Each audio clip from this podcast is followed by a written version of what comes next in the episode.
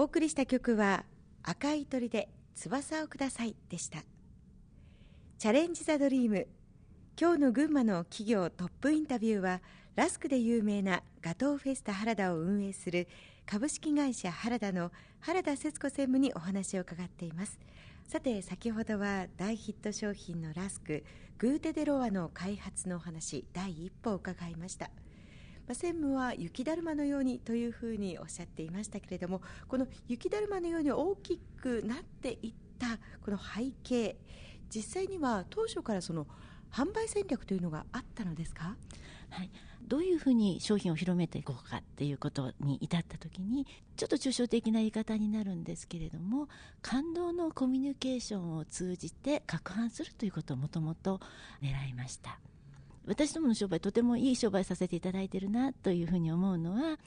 どんなに美味しいお料理でも、レストランだったらそこ行かなければ食べられないですけど、お菓子って皆さんが広げてくださるんですね。まず地元のお客様に愛していただく。で、地元のお客様に愛していただいたならば、今度東京のあの方に感動を差し上げたいというふうに思って、今度ギフトとして使用してくださるんですね。で、今度東京の方が感動していただけたならば、通信販売を利用して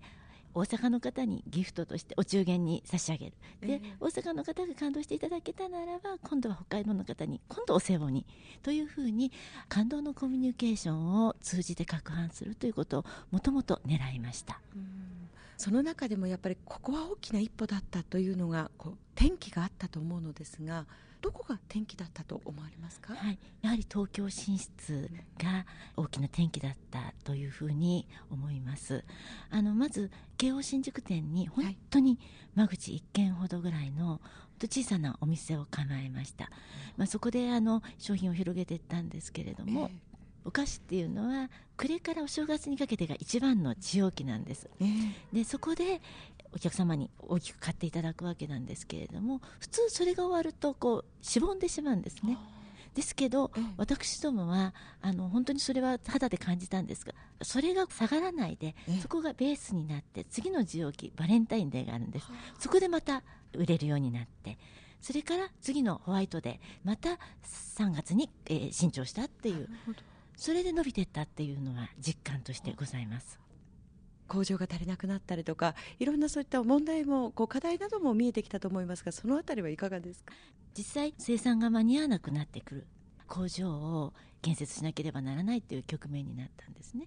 たまたまあのここの今の本社のある土地が同じ町内にあのございまして、ここは以前大豊関東さんというプラスチックの成形工場でした。私どもはもともとパン屋さんをしておりましたので、残業のパンを毎日ここに配達に来てたんですね。で、私も子供を、えー、と子守りしながら配達に来たのを今でも本当に覚えてますけれども、この工場が閉鎖するにねんぐらい前に建てたよんひゃくつぼの工場跡地があったんですね。そこの工場をなんとかリフォームすれば、その次の需要期になんとか生産が間に合うということで、どうしてもこの土地を購入しなければというふうに思って、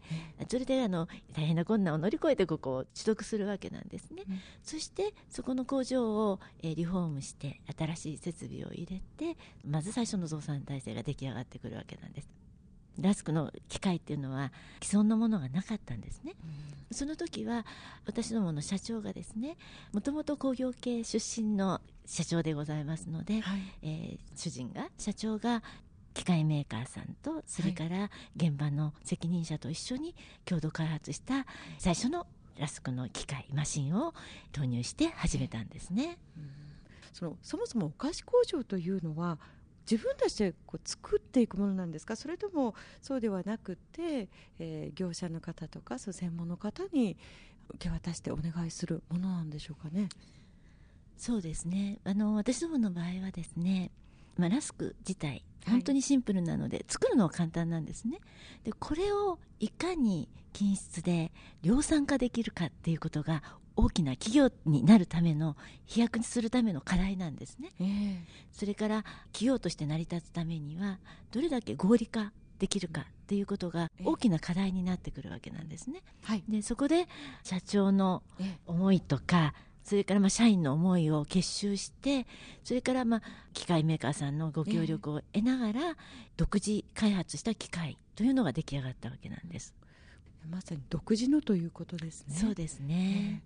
えー、あのこちらの敷地はいちまんさんぜんごひゃくへいほうメートルですけれども、はい、最初はではその取得としてはこう全て取得したというわけではないんですね。あのですね、初めはですね、この土地のよんぶんのいちを分割して購入しようと考えておりました。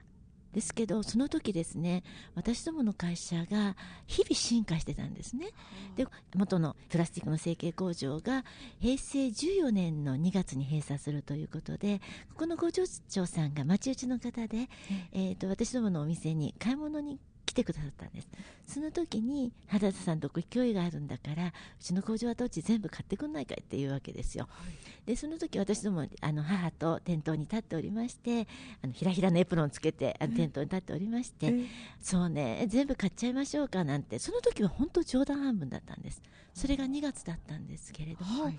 この土地を全部取得するのがその年のはちがつなんですけれどもね、あの半年の間に日々私どもの会社が進化してたんです。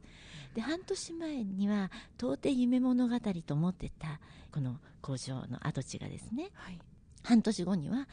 手を伸ばせば届くほど会社が進化してたんですね。で、結局その年のはちがつにはこの土地全体が入手できることになったわけです。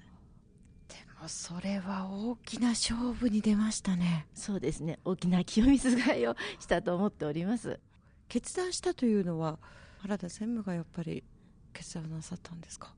実際そうかもしれないですね。あの母と当時はですね、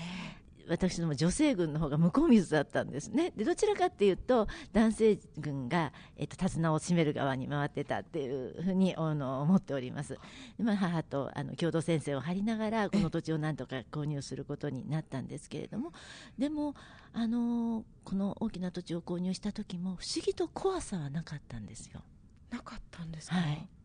それはどうしてでしょう？あのですね、お客様に背中を押していただくっていう、そういう気持ちで購入いたしました。っていうのはやはり上期になると商品が足りなくなったんですね。圧倒的に足りなくなって、うんえー、お客様に本当に苦情の思いをしでお断りをしなければならないっていう局面が来てしまったんですね。ですからどこかお客様にあのお断りをしないで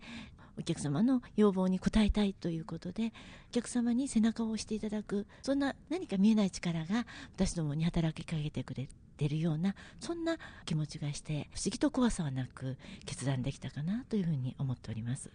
今振り返ってもその部分というのはやっぱりあの時決断したわというので思い浮かぶんだりしますか？そうですね、あの時があって今があるかなというふうに思っています。今はですね、もう私どもの手に負えない設備計画になってますので、これはもう私どもが口挟む間もなく、まあ、主人が社長がですね、うん、あの陣頭指揮を切って設備計画はしておりますけれども、ただ次の高崎工場に関しましては、まあ、社長だけでなく本当に社員がボトムアップで作り上げた工場ですね。そうなんです、はい、新工場もさんがつの下旬から稼働しているということですけれども、はい、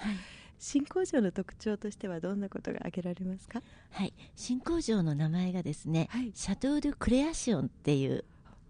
建物なんですね、えー、これは、えー、創造の館という意味なんです。ですから新たな、えーえー、感動をあそこから創出していくという意味を込めて作りました。新商品の開発っていうのがやはり一番大きな課題になってくるかなというふうに思っております、